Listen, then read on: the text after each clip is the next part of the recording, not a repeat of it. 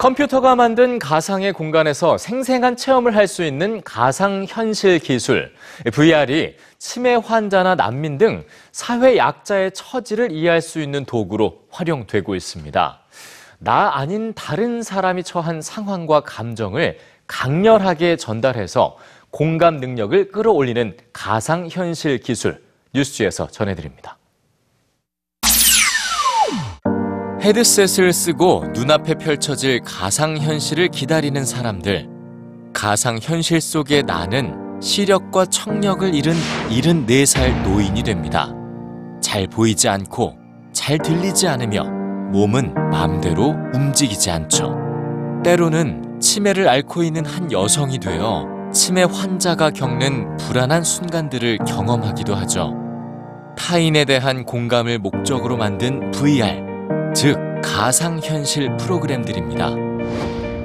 실제로 가상현실에서 노인과 치매 환자가 되어본 고등학생들은 노인에 대한 부정적인 인식이 줄고 치매 환자에 대한 이해와 공감이 높아지는 변화를 보였죠. 다른 사람의 처지를 생생하게 체험하게 하는 가상현실 기술은 소외된 집단들에 대한 감정을 변화시킬 수 있는 도구로 떠오르고 있습니다. 미국 스탠퍼드 대학에서 진행한 노숙자 되어보기 실험에서는 노숙자의 처지를 각각 책과 가상현실로 간접 경험하게 했는데요.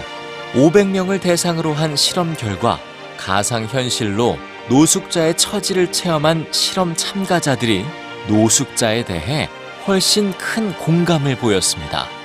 노숙자를 돕자는 청원에도 훨씬 적극적으로 나섰으며 노숙자에 대한 태도와 감정은 실험 팔 주 후에도 지속됐죠. 우리는 모든 걸 잃었습니다. 그러나 살아남았습니다. 난민의 삶을 체험할 수 있는 가상현실 시리즈를 제작한 유엔은 난민에 대한 편견을 공감과 포용으로 바꾸는 데 활용하고 있습니다. 그리고 학교 폭력과 괴롭힘을 줄이는 데도 가상현실이 효과를 발휘하고 있죠.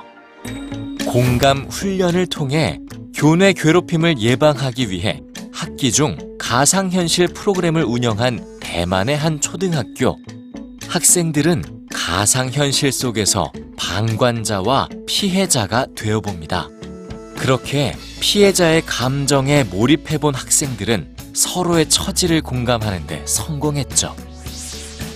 사람들의 마음을 움직여 공감 능력을 끌어올리는 데 성공한 최첨단 기술, 가상현실 기술이 현실에 온기를 더하고 있습니다.